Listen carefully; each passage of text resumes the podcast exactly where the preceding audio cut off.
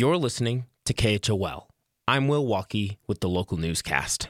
The Teton County Democratic Party is putting housing in the spotlight as election season begins to heat up. Multiple officials attended a block party Sunday evening highlighting current resources for trying to find affordable lodging in Jackson Hole. State Representative Mike Yin, who is seeking re election, also spoke about what he's planning on doing in Cheyenne in the near future to try and get more funding for local workforce housing programs. I'll also be bringing back the real estate transfer tax bill that was brought last year.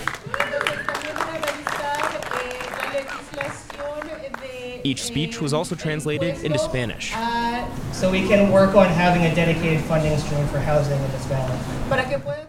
Yin says other communities in Wyoming have seen housing costs rise since the pandemic began, and that multiple committees in the state legislature are looking into ways to solve the issue and warming up to ideas that Teton County delegates have been bringing forward for years. Multiple local candidates on both sides of the political spectrum have identified housing as their number one issue they're hoping to address should voters elect them this fall.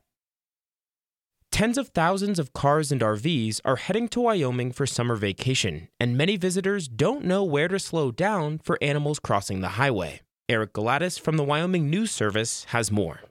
Americans are hitting the road for summer vacation, and many will be headed to Grand Teton and Yellowstone National Parks via U.S. Highway 26. Daryl Lutz with the Wyoming Game and Fish Department says biologists and Department of Transportation engineers are narrowing in on plans to reduce wildlife vehicle collisions along a 35 mile stretch near Dubois.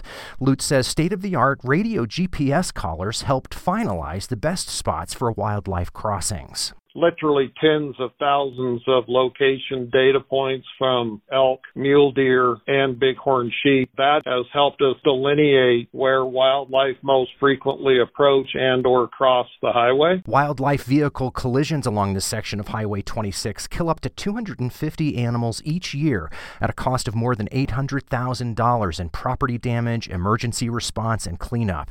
After engineering plans are set, Lutz expects workers to break ground on one overpass three underpasses, and modifications to four other structures within the next year or two. I'm Eric Galatas. A special excise tax ballot for future wildlife crossings in Teton County passed in 2019, and planning for bridges and underpasses on Highways 22 and 390 is currently underway. Construction is set to begin next year, according to the Jackson Hole Conservation Alliance.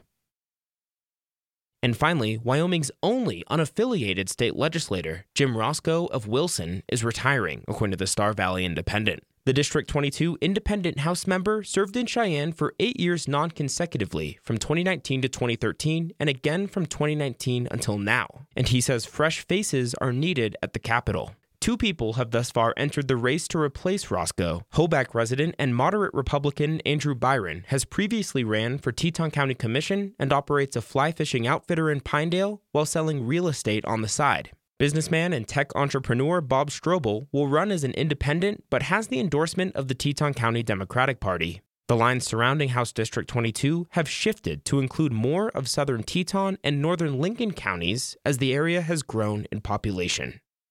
For more in depth reporting from KHOL, be sure to check out our weekly podcast, Jackson Unpacked. Will Walkey, KHOL News.